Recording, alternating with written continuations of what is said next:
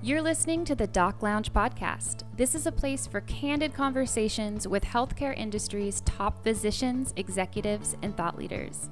This podcast is made possible by Pacific Companies, your trusted advisor in physician recruitment. I am your host, Summer Gilbert, and I am the Director of Marketing and Branding here at Pacific Companies. And today, my co host is Director of Recruitment, Mr. Mark Scarlatta. Good morning, Summer. Good morning. Thanks for uh, being on the podcast with me. Happy to be here. So, today, Mark and I got to talk to Dr. Mike Lee, board certified primary medicine physician in our neck of the woods here in Orange County. Um, Dr. Lee, we talked to him about his journey, um, learned more about his family, and then we kind of got into his passion and for mental health. Mm-hmm. Um, he speaks to physicians about burnout, which you know is amazing. Super important these days. And uh, you can really tell by talking to him how passionate he is about what he does. Um, he even goes out of his way to speak about mental health and burnout. Um, and he really practices what he preaches. I, I, agree with that, and I think it's it's so important that, you know, he he talked about how busy he was just as a physician and as a father and as a husband, mm-hmm. but yet he still thinks it's important to take the time to help other people with burnout or any issues from a clinical standpoint. So from physician to physician, and mm-hmm. helping them get to a better place. So, we are really excited for you guys to hear the episode. So, hang on after this quick disclaimer for our podcast with Dr. Mike Lee. And just a quick reminder this podcast is intended to be an open forum. Any personal beliefs, views, or opinions represented in this episode are that of our guest and do not necessarily reflect the opinions of Pacific companies. So please have an open mind and remember that this podcast is not a news source, but rather a safe and neutral platform for candid conversations.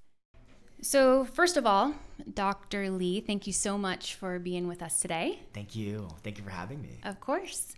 Um, so let's start off just from the beginning. What made you want to go into medicine? You know, it's funny. I think uh, you know my father's a physician as well, and I, I, you know part of part of I think the Asian culture is you know your dad's a doctor. I'm the oldest son. Kind of assume that you're you're going to be a doctor too. It's funny. My mom used to joke, you know, no one's going to marry you unless you become a doctor. I was like, yeah. I clearly have nothing else to offer.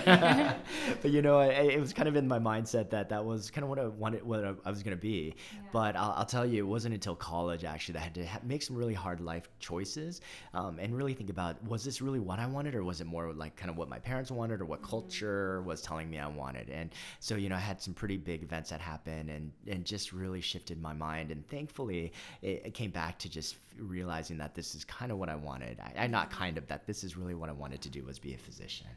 What inspired you to go the primary care route? The oh, you know, was, I don't know why. I think the minute I knew I wanted to be a doctor, I kind of knew I wanted to be family medicine. I I really appreciated the fact that you get to have you know long term relationships with patients, and that actually I have more joy of sometimes than just doing the medicine part of it.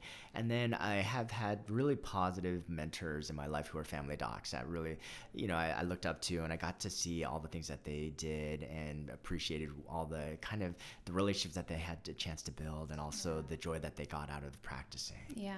If you had to go back and choose a different specialty, you oh, couldn't do family medicine. Right what would you choose? I think I would have done psychiatry. You okay. know, yeah. I think I, people always joke around. They're like, uh, Mike, you know, you I think you're uh, you missed your calling. I think you should have been a therapist or a psychiatrist. And so, you know, I, I definitely, you know, my dad's a psychiatrist actually, so I think that's where I got some of that from. And then, you know, I think it's just I find the human mind so amazing, and mm-hmm. so definitely probably would have gone that route. Yeah. So you said your wife is a physician as well. She is. How yeah. did you meet her in training, or oh, how'd you meet her? We met her. At, We met in residency okay. Actually. So yeah, we wrote. I, I rotated through a hospital uh, for my OB/GYN rotation, mm-hmm. and believe me, it was funny. Back then, I was like, oh, I'm never gonna marry an OB/GYN. They're all overly tired and they're yeah. crazy. And I'm just joking. yeah. But you know, I, um, but you know, we met on that rotation. And honestly, I just kind of it kind of started off from there, and we had a great relationship. Yeah. I know there's like a lot of relationships get formed in that because you're both going through the same stuff, same schedule, and you can relate. and- Right, right. And I have to say that does help a lot because you know if she's running late or if I'm running late, we get it. You know, we know that there there are going to be some uh, patient appointments or visits or surgeries or procedures that are going to Yeah. run longer than you expect. And so I think we definitely uh, give that and have that empathy for one another in that way. Yeah, for sure. How do you balance your time being a father and a full time physician? You know, I think that is a great question, and I- I'll be honest with you, I definitely still struggle with that a little bit because a lot of times, you know, you're so tired from your workday, and this is, I think, one of the hardest things that a lot of physician parents deal with is you just have no more energy left when you get home, and to have, yeah, and to have to give that to your to for your kids can be definitely hard, and I realize you really have to be intentional about it. You know, you really have to think like you know plan ahead really and for me i'll tell you there are those moments i'll you know mm-hmm. people are like oh mike you seem like such a good dad but i'll i'll, I'll tell you if my kids filled out a survey they'd be like no. My dad needs some help. And i'm like i'm like great i'm gonna have to hire a therapist for my kids one day you know from my like challenging parenting situations. But i think you know the constant i, I think efforts of trying to find time with them mm-hmm. and then just making that time quality and really trying to connect with them I, I feel like is definitely one of the things that i need to i mean i'm working on and definitely getting better Yeah. Well, but I've really seen a lot of the physicians I've interviewed so far. Um, they have said their parents were physicians and that inspired them to become one. So a lot of times, you know, as they get older, they, they start to appreciate what you do. And, you know, you become almost like a superhero. Like, I want to do that right too, you know? right right So- definitely but i'll tell you i've also heard the opposite where pe- or Mm. kids will be like i don't want to be a doctor because i see how Yeah. much my mom and dad are never home or Mm-hmm. you know how much stress it takes on them so i think those are the hard harder ones Yeah. sometimes is i've heard that from my colleagues who have had that scenario where their kids were like i don't want to ever be a doctor because i see how hard you work and yeah, Yeah. Mm-hmm. i think it definitely it definitely makes you sad when you see that because you you know obviously we do get some joy from our work and we love for our kids to be able to see that as well so Yeah. you know i'll tell you one of the things i've been someone taught me was that you know when i come home in front of my kids i try not to say ah work was terrible or this was bad. Like i try to really make a conscious effort to say that you know oh this was good at work and this you know like i really enjoyed that i had this you know conversation with my patient or that this went really well. So you kind of you know the work isn't just looked at as a negative perspective um, that you Very actually show them the yeah. positive ones too right? I'm sure both of you probably do that have to do with your kids Absolutely. too as well. Absolutely, for sure. Definitely want to um, make sure that it's positive for them. right And I can totally relate coming home, working here all day, and, and being very tired and, and mentally taxed. right And I don't want to show that side. So, as you said, I try to consciously be available to them, Right. mentally and physically, Right, right. so that I can be part of their lives. Right. Have you know my work or my stress take away from being a father to them. totally, totally. And I think going back to, and I appreciate you sharing that because I think one of the challenges we often have is shutting off our phones, you know, or shutting off the electronics. Because how many of us do that when we get home? It's like we're in front of our kids, we're like look, checking our emails or we're doing this. And I think that that's one thing. And I'll be honest with you, my wife and I still challenge, are challenged by that, but we're trying to make a conscious effort to really turn that off when we get home. So I come home at six o'clock. I have a pretty uh, strict routine. I come home at six. Bedtime is at 8 When I pull into the driveway at six, I leave my phone in the car. Put the kids to That's bed. a good idea. When I'm done, then I'll go back out to the car and I'll get the phone. Right, right. Because otherwise, I'm just. Doctors are always contacting me, right? So, um, um, you know, I'm constantly checking, or I, I- again, I, I only have a short amount of time with my kids. So, and as I'm sure you and your wife do, both being uh, professionals and doctors. Right, right, definitely. So no, I think you know one of the things I've learned to appreciate actually is the driving time. You know, like the uh, taking them to their different activities. I realized like that, and and actually I had another physician share that with me. She's like, you know, one of the things I really enjoy are those times when you're driving your kids to their different activities because that's when you talk to them. You know, and and for a lot of them that's when they kind of share more. And then it just depends depends on your kid. And my my son, he likes to talk at night right before he's about to go to bed. And I'm like, mm. go to bed. he's like, he's like, oh, dad, let's talk. And I'm like, this is the worst time to talk. You need to go to bed. But you know, but that's his like sort of bonding time. Is he likes to talk right before he goes to sleep. So you know, I think you just kind of find what your kids where mm-hmm. they like to talk and share in their moments, and you just take advantage of those times. How old are your kids? Mine are nine and twelve now. Okay. Yeah. So one boy, good one ages. girl, for sure. Okay. Yeah, it's Which really one's the oldest? The my son is the oldest Okay. right now. Yeah. So it's definitely an interesting experience. So Yeah. yeah, I'm, mm-hmm. I'm Aw. Grateful for it though that they're healthy more than anything else. Yeah. Um, so, what advice would you give to those med students listening about picking a specialty? Oh, that's hard. I, I I'll tell you that I would say don't, and that's it is a great question because I think a lot of med students feel pressure to pick a specialty sometimes based on the income level. You know, they look at it and they're like, mm-hmm.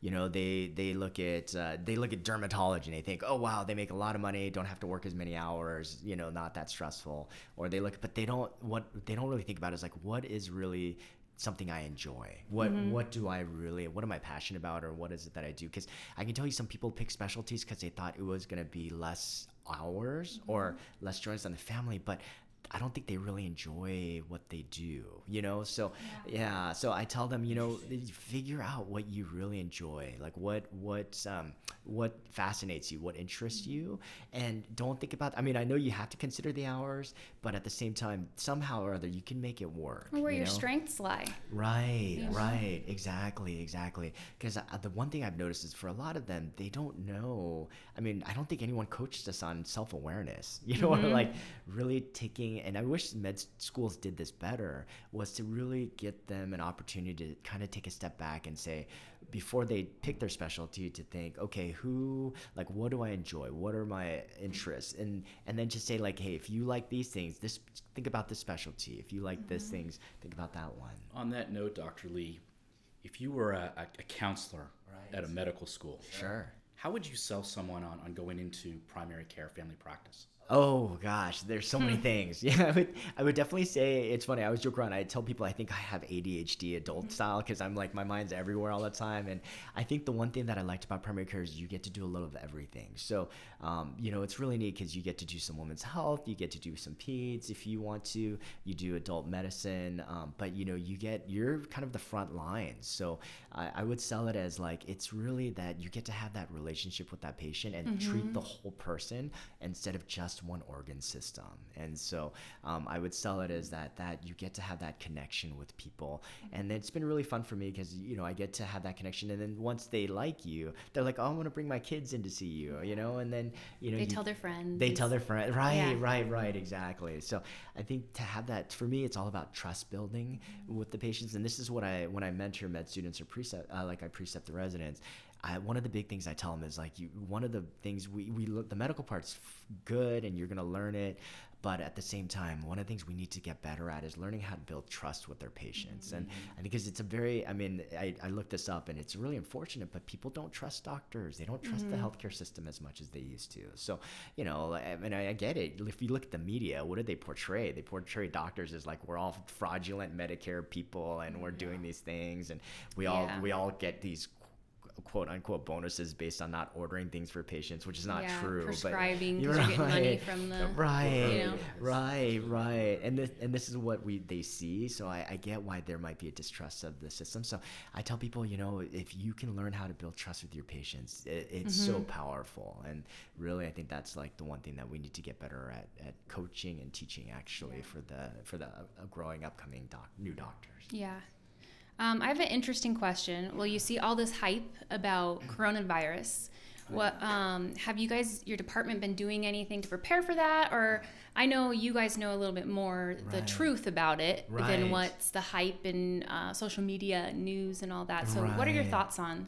Oh my gosh, that? no, definitely. And I, you know, it's funny. I'm in transition right now. Actually, I just uh, resigned from a position at, at uh, Kaiser Permanente, Southern California Permanente Medical Group, and um, I can tell you that they're great. I mean, they they do such a good job with preparing, and they do a good job of trying to educate the patients. And I think a lot of it goes around education, because you know what people read on the blog sites and what they see Yeah. is just a lot of it's hype and it's fear based, Mm-hmm. you know. And so instead of instead of really genuine, true education, it's like paranoia and fear. Yeah. And I think that's just the human mind, right? We always go to that most worst case scenario. Yeah. And so I think for people, they really have to think about ask, you know, make sure it, for people to ask their physicians, you know, look up legitimate websites which have true medical, you know, that are based on true medical facts. CDC being one of them. Yeah, CDC definitely being one of them for sure. World Health Organization, all those kind of websites will have the real stuff. Then mm-hmm. don't look at blogs or Facebook posts and things like that because that'll just freak you out. Yeah. you know, when you read stuff. So is it prevalent? Is it coming here? I mean, definitely. I, th- you know, obviously we're seeing more and more cases Yeah. pop up, so it's hard because you know there might be people having it, but they're not they're not tested for it, mm-hmm. and then they get over it. So we don't even really know. You know, we just know that it's definitely more dangerous for the older population, um, and that we just you know that's about it. But unfortunately, there's no vaccine yet. There's no treatment, so it, it, you know I, I can't. I'm not I'm not an epidemiologist or anything like that or an infectious disease specialist, but I can tell you that I know a lot of the medical groups are getting on top of it and just trying to figure out how to do it. And I'm grateful to live in the U.S. where we do have resources and where Yeah. we do have things. Because I think, unfortunately, in other countries where they don't have all those things, that's where a lot of the fatalities are coming from. Right. Yeah, yeah, they don't have the supportive care that they can give for that. What are the symptoms that you guys look for for coronavirus? Do they mimic something else? Mm, yeah, no, I, I, you know, that's the hard part. I think a lot of people think it's like the flu, but you know, mostly it's a high fever and a, and a cough. And, and but the hard part is there's so many things I can pre- present that way. Yeah. So I think that's why they've had to really look at travel. You know, like have they traveled? Have they been recently exposed to someone um, from those areas? Um, things like that. But definitely, and that's why I think a lot of them is just stay home. You know what I mean? And that's why a lot of them are uh, quar- are being quarantined uh, when they travel, come back from Asia, or when they come back from different countries where coronavirus is well known to be growing and spreading fast. But I just read last night that actually it's it's con- it's getting less. It's trending downwards in China now. Great. Which is great. I think because they jumped on it and but you know obviously we don't know exactly for sure, but that's at least is what I've heard or I've read since um, last night. Yeah. Good. Good to know. Yeah. Uh, I, I had another question for you. You have been out of training since 2004, so coming up on 16 years now. Right. In your 16 years in medicine, how have you seen things change from when you came out of training to today in the world of medicine? Oh gosh, I think technology I would say has probably been the biggest mover. You know, I, I would never imagine to be doing visits over Skype or you know video visits um, or even telephone visits as we are now. You know, I think that's definitely uh, taking a, a big foothold in the way healthcare is being done now is um, doing it over the phone or doing it over cameras or videos. Mm-hmm. And so I would say that's probably been one of the major changes that I've seen. And then definitely I would say the change in the di- diversity of the physicians. You know, I think physicians that older generation was predominantly male, but I'm happy to see that now we're seeing much more women going into medicine. Yeah. And definitely the gifts and the and the talents and skills that are brought through that are mm-hmm. great. And I think it's only making the healthcare better here in the US. So. Mm-hmm. Despite the fact that technology may have made your life easier, has your job as a physician over the years become harder? I would say yes. And if so, why?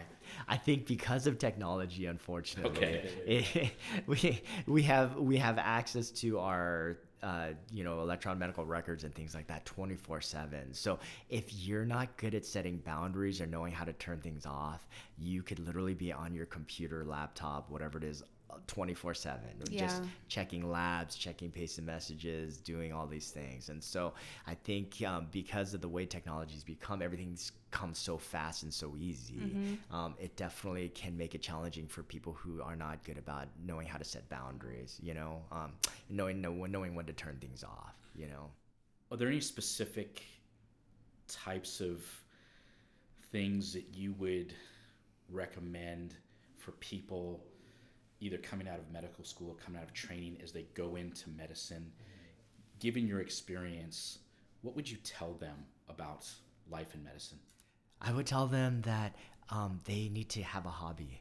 I think I think, and I would say um, and I think we've heard this many a time, but don't don't lose your relationships. I think sometimes, unfortunately, we get so busy in our work, we get so busy in our lives that we forget to be intentional about making time for our friends, like the people who really mean a lot to us or our family members, you know. Mm-hmm. And then unfortunately, those go to the wayside. And then all of a sudden, when you need a friend or if you need something, they're not there, you know, or it's just awkward now. Yeah. So I realized like you really have to be intentional about having an interest outside of medicine um, because what I'm seeing a lot, unfortunately, in a lot of our retired physicians, interesting enough, you know, though that generation where they are retiring now at 65 or older and they lived and breathed in the hospital. I mean, these, yeah. are, these are people who are in the hospital six, seven days a week or whatever they were, what, mm-hmm. however many hours at the night they would stay in the hospital or in the clinics. Um, when they get out, their whole identity was their work. So then they go into this pretty deep depression a lot of times once they get out. Yeah. Because they don't have any um, they don't have any outlet anymore. They don't have any social contacts or anything like that. Mm-hmm. So I would, or, or their whole worth, self worth, was based around their their being a doctor. Yeah. You know, so I think I would say that that's probably one of the challenges, and I would definitely say more among the men. I think the women, the female physicians tend to retire better. I think yeah. they, like they're so busy with so many other things. It's great, but yeah. I've noticed this more, especially the male demographic mm-hmm. of older physicians when they retire. So I would definitely tell the younger ones, don't make the time. I know you you you can always make an excuse. I don't have time for I don't have time. Mm-hmm. But I mm-hmm. really believe that if you actually you can make the time, yeah. it's just you have to be intentional about it. You can't just expect it to fall into your lap. Yeah. More than anything else. Yeah, you are in ultimate control mm-hmm. of your reality. So, right, right. Know? But I think what I've seen among a lot of burned out physicians is unfortunately we go into the whole victim we go into mm-hmm. the victim card, which is hard. I mean, I get it too because I've been there. Like I know I've been burned. I've been mm-hmm. burned out. I burned out in med school. I burned out in you know in my um, at like first couple of years of, of practicing. Um, definitely, I know what that feels like. Mm-hmm. And I mm-hmm. think the hard part is when you go into that victim mode, you feel powerless. You feel like I'm just a victim of my circumstance. I can't do anything about it, so I just have to deal. Yeah. And um, and I think one thing that when I coach some of the burned out physicians, I try to help them remember that get that they can get that control back or parts of it back. Yeah. Um, and kind of go from there because I think mm-hmm. you forget you forget that actually you do have some control. Yeah. You know. And I think it's hot but but you sometimes you need that reminder. Yeah. And I, I know we're going to have you back on to get more in depth about burnout, but what inspired you to want to be a coach for right. that? Oh yeah, no, it's so funny how it happened. You know, it's funny. Like I said, my my second column was always the therapist. I realized, like, mm-hmm. even in, in ever since undergrad and med school, I, people always were like, "Mike, you're so easy to talk to," and they would just kind of vent to me, and I would just mm-hmm. listen. And I, you know, and and one of the things that I learned actually, and one of the unfortunate things I learned in med school is that one of my colleagues was super burned out. She's had a lot of things going on, and I'll never forget. I think, and again, it wasn't any anyone's fault at that time, but I think she went to her counselor or people, and they basically told her her their response was you can you can hold back a year or here's yeah. the number to psychiatry here you go you know yeah. and, and, that was a different generation you know mm-hmm. uh, unfortunately but I, I know it's gotten much better since then uh, in terms of med school and training but that's unfortunately what we got and so yeah. i'll tell you most doctors were not the types to ask for help you know mm-hmm. it's, it's, just kind of our pride slash the way that we were trained but i do think this younger generation may be different which is why i admire them um, because i think they're more open to receiving help and support in that way. But I can tell you, my generation, the older generation, it was a little different. So um, I would definitely say that those factors contributed for sure. Mm-hmm. Yeah but there's so many things I could go on and yeah. on. But, but I uh, but uh, because of that reason, I realized that we do a great job caring for our patients, but we suck at caring for ourselves. And mm-hmm. we, yeah, you know, we like. I mean, it, that's just the reality. Is we're so hard on ourselves, and we like. It's all about you know. Most of us who went into medicine uh, grew up with the culture of sacrifice, sacrifice, sacrifice. Always mm-hmm. give, give, give. You know, and so you know, I think unfortunately, no one said, "Hey, you need to take care of yourself too." And what are you doing? Yeah. You know, it was always like a side note, like you take care of yourself, and you're like, uh, I don't know how to do that. Yeah. you know, so when someone says that to me, I'm just like, well, how do I do that? You know, and so, mm-hmm. um, you know, that's how I got interested. And then I, uh, while I was a, a physician at, at, SCPMG, I had the uh, privilege of being able to be a communications coach. And what I realized for a lot of these physicians who are struggling with their, you know, satisfaction scores or whatever with patients, a lot of it was just because they're burned out or they're going through something hard. Mm-hmm. And so, you know, I, I realized that, man, we, like people, like a lot of us need just a, a coach. I think all of us need a therapist. you know, mm-hmm. I think, I think that, you know, so that's kind of how I got interested into that whole thing. And then I, if you ever, I don't know if you've ever heard of Brene Brown, but she's this amazing, um, PhD social worker from University of Houston, and she does a ton of work on uh, shame, vulnerability, and authenticity. And so, if you had a chance, I, I watched one of her TED talks, was totally inspired, and ended up getting certified in her work, and use a lot of that because a lot of us doctors, I think we deal with, we struggle with shame. You know, mm-hmm. it's like you know, she, she calls it shame is I'm a bad person versus guilt is I'm a good person, but I make mistakes, you know, and I think mm-hmm. unfortunately, you know, what I would tell a lot of the uh, doctors who are just graduating, I would say you're to get sued. You're to have patients who are to yell at you. You know, I think a lot of us come out with this ideal mentality like, oh, every patient's to love yeah. me. And it I'm won't gonna... happen to me. Right, right, right. It won't happen to me. But I just tell them you're to get sued. You're to, you know, uh, if you're a surgeon, something bad is to, you're to have an adverse outcome. As a physician, you're going to have an adverse outcome of something you did. We're not perfect, mm-hmm. but you know, it's not about that's not going to make you a bad or good doctor. That's going to be about how do you grow from that and how do you get better. Yeah. You know, and I think the hard part is the reason why a lot of docs go into depression is after an adverse outcome happens.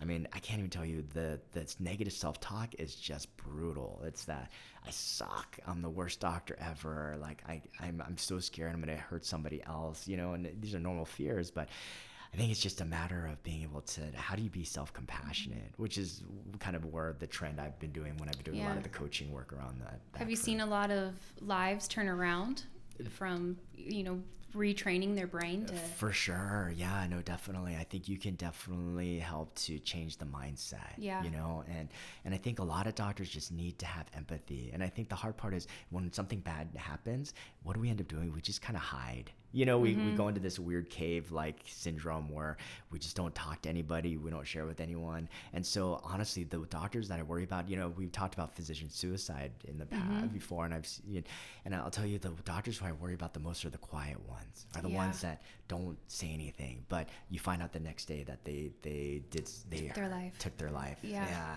and it just it kills me. I mean, sure. it just breaks my heart when I hear those stories because people will think on the outside, oh, they're so like I don't get it. They seem so great. They were this and that, but you don't realize there's this inner turmoil that they're yeah. dealing with every yeah. day, and they just needed. And sometimes some of them just needed someone to reach out and be like, "How are you doing?" You know, mm-hmm. like like are you doing okay? I you know i heard that something happened and i think one thing we don't do because i think sometimes we don't know what to say. You know yeah. i've noticed that like you know we don't know what to say to someone after they've had a bad experience or they've had an adverse outcome or or something happened with one of their patients.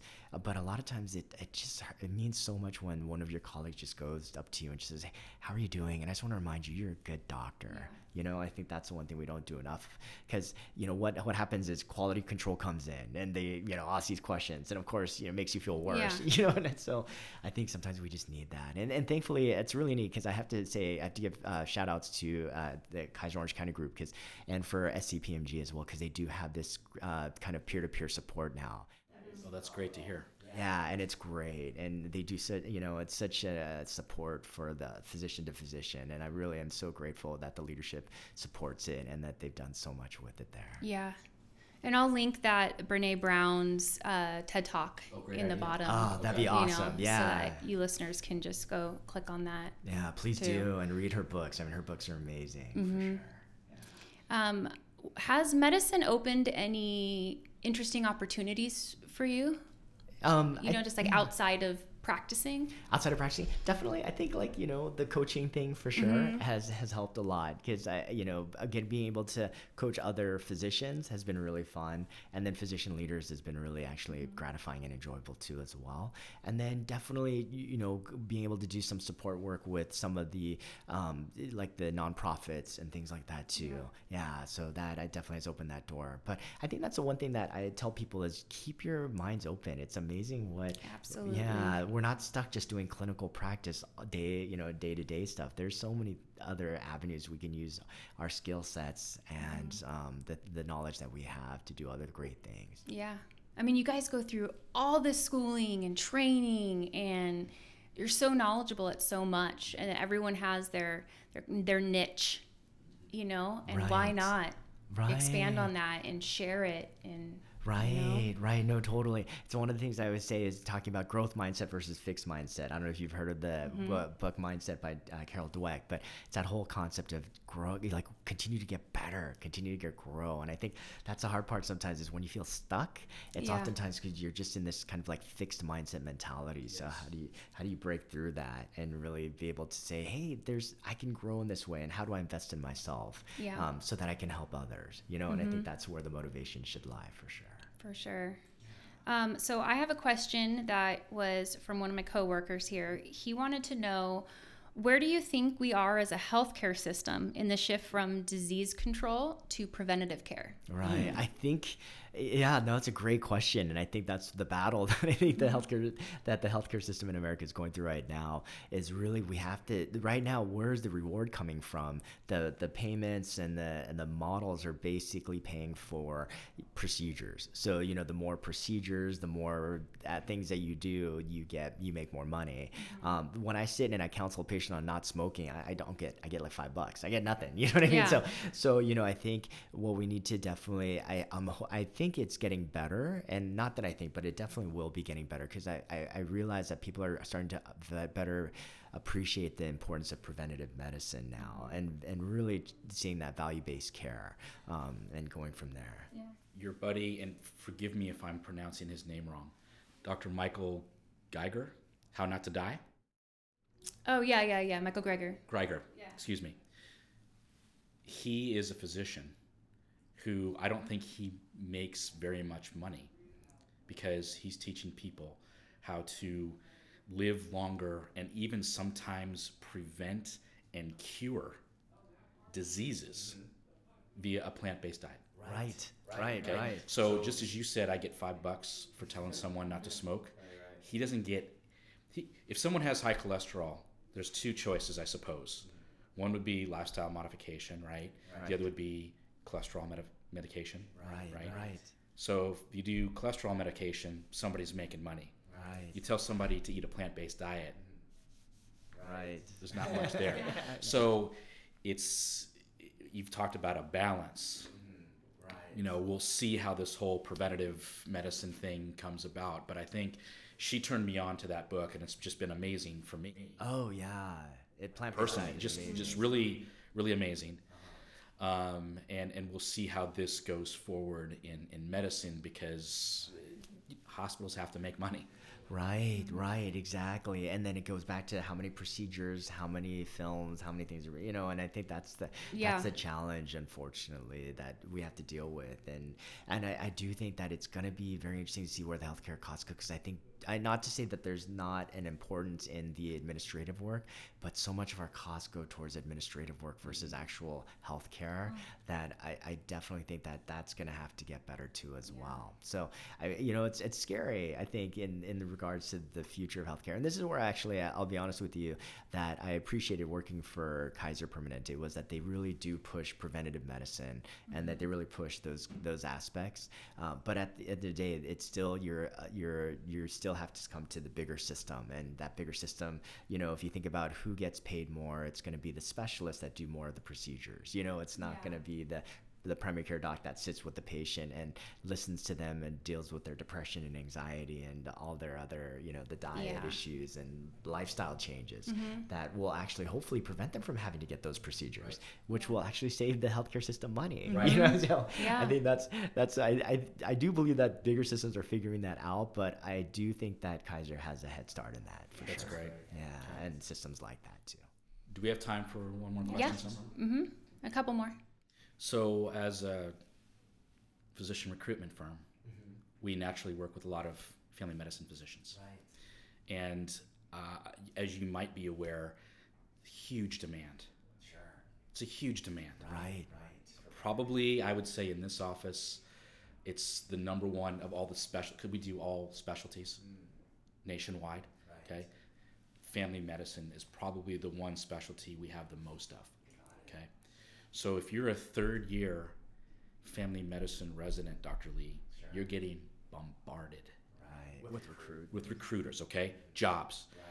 Some of these jobs are paying money that I think maybe a general surgeon can make, mm-hmm. okay? Mm-hmm. That's where we're at now. Right.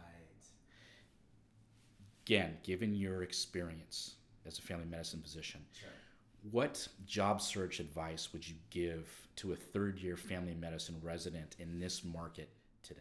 Right. That's a great question because I, I think that there's everyone's different, you know, and so what I would ask them to ask themselves is what's most important to them right now? Is is it the money? It, you know, is it the salary? Because with that great pay is going to come, you may have to live in the middle of some very rural area and work a lot of hours, you know, or is it going to be time? So you may not make as much money, but um, you'll actually have maybe more time, you know. And, and one of the transitions why I actually, um, you know, moved on and moving and joining another group um, that's called One Medical is that they do offer um, a little more time, you know. And so I think it's just a matter of where you are in your life stage sometimes. Because I know when I first finished med school, money was it because I had a lot of school loans to pay back. So you know that was that was kind of where I was leaning towards. So what I would ask people is ask themselves what's important to them right now what's what's their priority? And also really look into the culture of the group. And that's why i'm excited because I, I, really um, the group i'm joining is called one medical and it um, the, i really appreciate the culture that they have. And so far what the, the, the physicians that i've met there are amazing. The leaders i've met um, i gel with really well. It was funny when i first interviewed with them i had to laugh because she was like oh we love brene brown here. And i was like oh my gosh you had me at that. And so you know i was like it's like that jerry maguire scene you know? So, but uh, but you know I, think I would tell them definitely not just think about the money, but also think about the culture of the group. And, you know, because, you know, at the end of the day, the money is great, but it, it only makes you happy for so long. It, it's only going to sustain that for so long.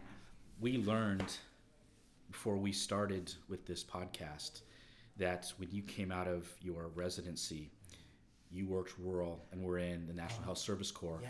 to pay down some loans. Right, exactly. And I really enjoyed working with that underserved population. And, and as at Pacific companies, yes, we're physician recruiters, but we also think of ourselves as consultants. Right. Okay.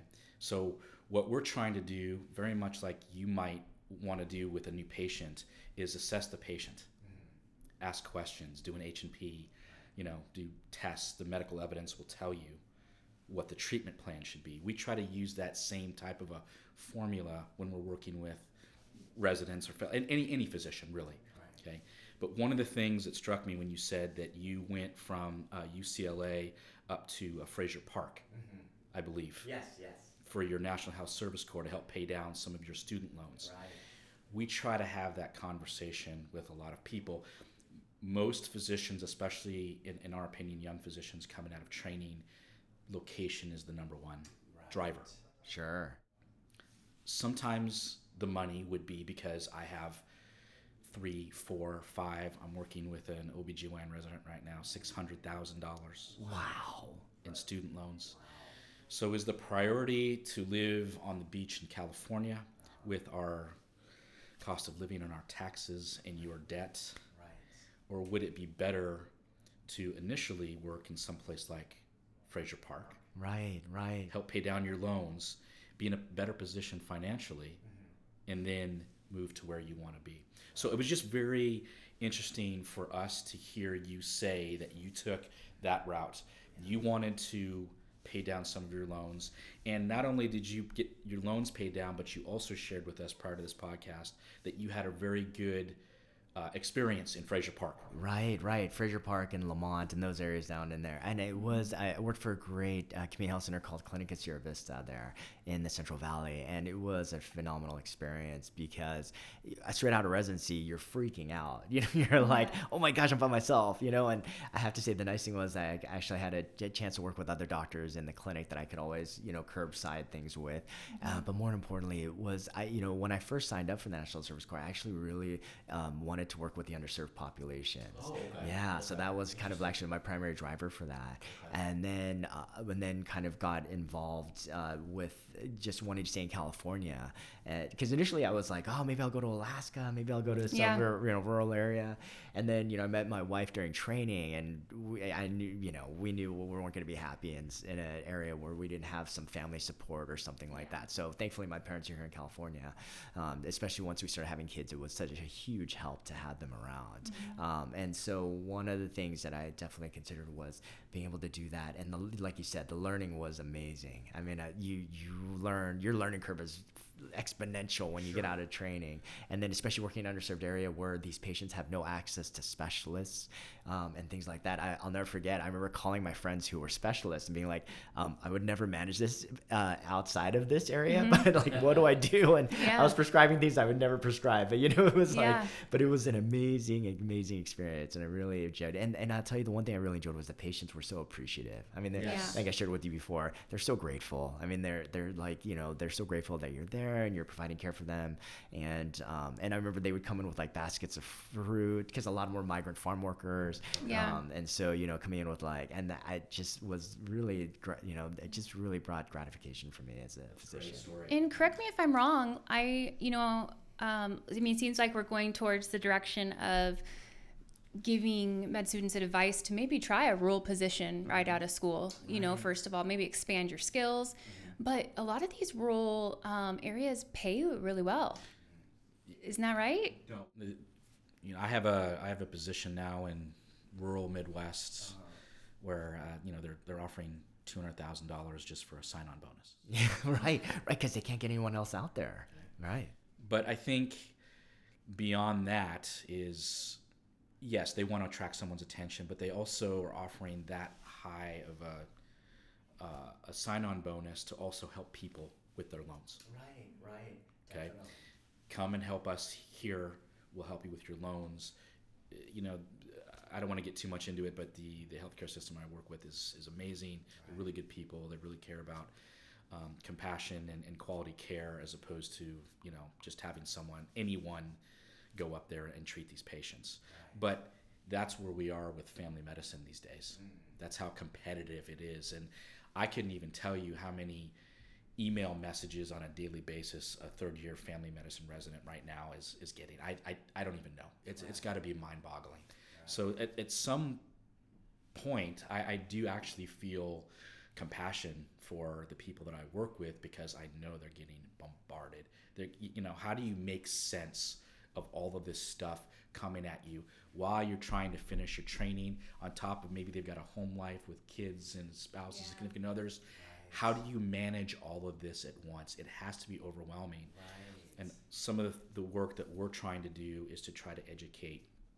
uh, people coming out of training regardless of specialty uh-huh. on how to navigate contracts right. and all the different the questions you should be asking, what you should be looking for, the facts that you need to get, the questions you need to ask to get the details. You're a doctor, you deal in facts.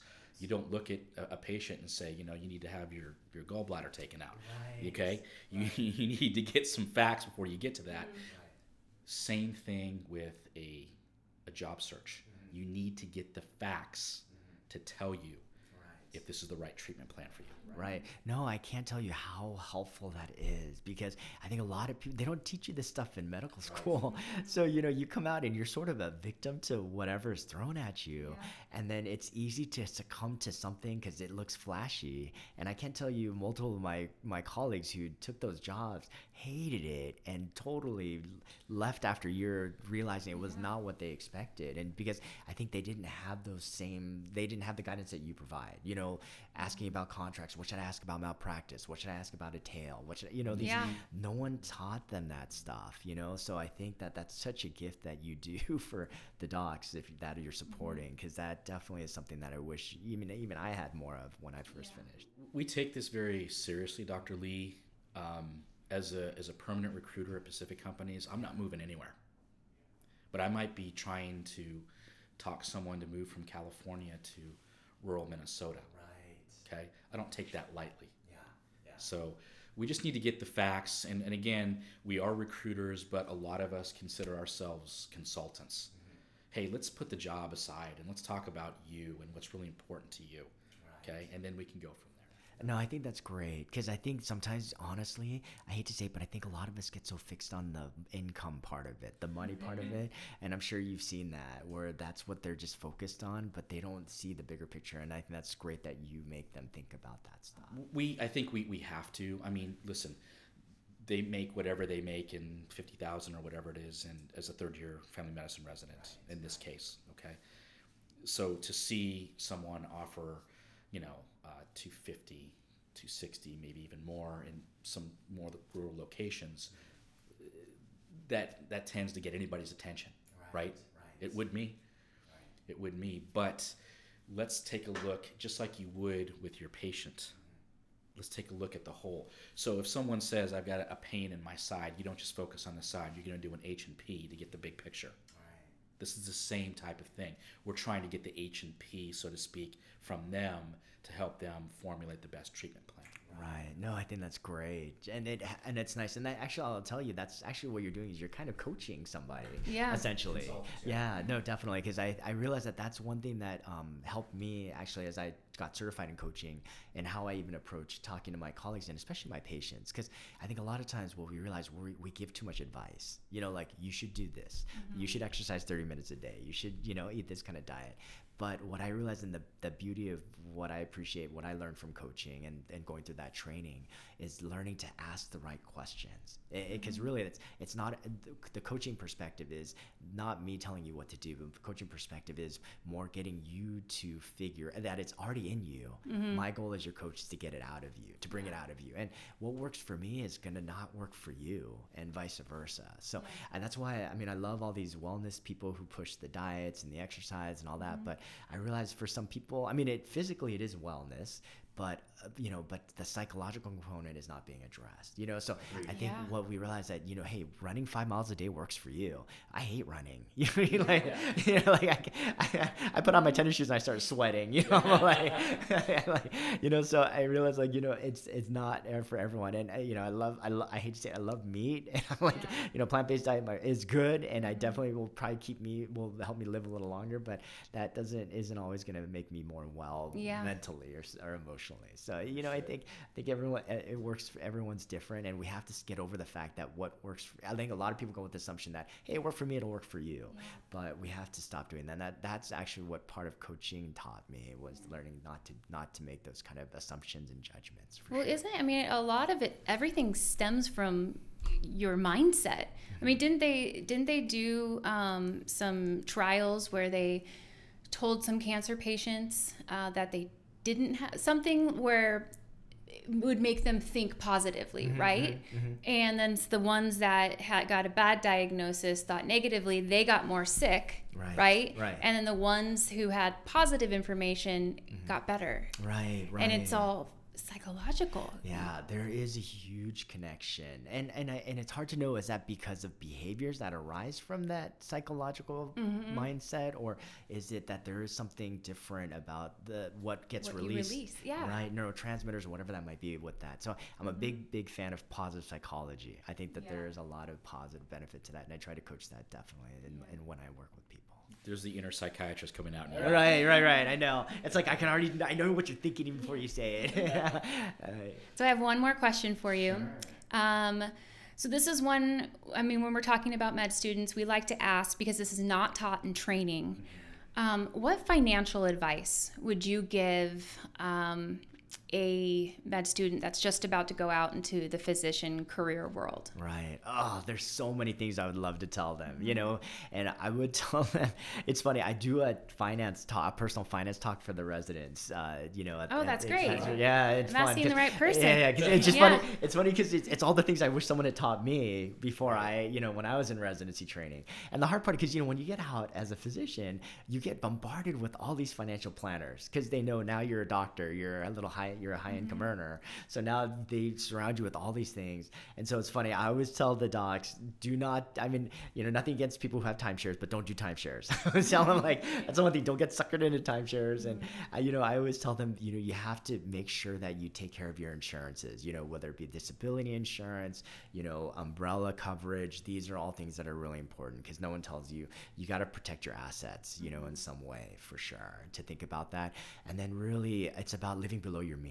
And that's what I always tell them. That's the best advice I would say is live below your means. I mean, and and actually, if you have a lot of debt, it don't look look at it as more of you know these are challenges, but that I can get I can do this. And you really have to have a plan. You can't just make assumptions that, ah, oh, it'll just pay itself off over time. I mean, you know, and this is where, you know, whether it be Suze Orman, Dave Ramsey, you know, any of those, any of those financial, uh, like listen to their podcasts, read their books. They give a lot of great information about how to uh, set up an Excel sheet, how to like set up a plan to know how to pay down your debts. But, mm-hmm. you know, definitely, I, I, don't, don't get me started. I go on and on. Yeah. yeah like, well, it's something that they don't teach. No. Right. And it's so important because you're you're going from making 50 grand to tripling it. Right. And you just don't know. They right. they go and you know buy the big house and right. they're living above their means. Right, right. Because what is your real estate agent going to tell you is buy the most expensive house you yeah. can afford. You know, and, mm-hmm. and what mm-hmm. your financial planner going to tell you? Like put your money into all these investments. You know, and and nobody's going to tell you like no no like take a little bit. chill bit. out a little right, bit. Right, you know? right. Like plan it all out. You know, look at your income. Look at make a budget. Like yeah. look at you know look at your fixed costs and then start from the money remaining. Think about how you're going to pay down your loans and think about mm-hmm. how long and, and how long you want to take to pay them down and all those things. But definitely, and if and if it, some people enjoy that stuff, and if you don't enjoy it, then just my my advice would be get a really good financial advisor who mm-hmm. can give you that advice and who can help you with that because I know a lot of docs don't like to deal with that stuff. They just, you know, they work and the last thing they mm-hmm. want to think about is investments and stocks and, and retirement plans and all that. That's okay. That's fine. Just find a really good financial advisor that can give you good advice. And I can assure you, if you ask your colleagues, they all have someone that they can recommend for you that has helped them. Mm-hmm. Yeah. Well, thank you so much for really your time. time. If anyone wanted to reach out to you, what's the best way to get a hold of you? Um, I would say by email probably okay. would be the best way to get a hold of me. All right, and yeah. I'll link that into the description. Okay. Um, and then you said you do some of the speaking events and all that. Yeah, I do. I definitely do some public speaking. I have had been blessed with the opportunity to speak uh, at some of the Orange County Medical Association uh, events mm-hmm. around self compassion, burnout, and okay. then um, now I do more of the leadership coaching. So I've been able to do. I'm gonna actually probably do an upcoming talk around how to be an empathic leader, you know, mm-hmm. and stuff like that. Cool. So those are some of my interests for sure. So someone can just email you and you'll let them know when for sure your next event is going on. Definitely, definitely. And okay. my last advice would be just take the time to breathe and be self-compassionate. I uh, again, self-compassion has been my big theme lately because again, we're the hardest on ourselves, and I would say that you know, really, when you hear that voice, to really, if you're going through something hard, whether it be a divorce, whether it be some adverse outcome, whether it be something, um, I would just my advice would be talk to yourself like you talk to a friend. I learned that from Kristin Neff, who has written a bunch of books on self-compassion. Mm-hmm. But definitely just say, and I, I realize I take a step back and I say, okay, if I was my best friend what would I tell myself? Because I know what I'm telling myself right now. If I told that to my friend, I would have no friends. You know what I mean? Like, so so I take a step back, and it's it's really helped me get through some pretty hard that's a times. Good point. For sure. Yeah. Well, great. Well, thank you again. Um, thanks, Mark, for co-hosting. And yes, we'll have you back in soon for um, our burnout. That's right. That'd be great. So that sounds that'd good. be interesting. We'll have a great day, Dr. Lee. Bye. Thank you. Thank you guys for tuning in to this episode of the Doc Lounge podcast, Providers Perspective series with Dr. Lee. If you're interested in being a guest on the Doc Lounge podcast, go to www.pacificcompanies.com.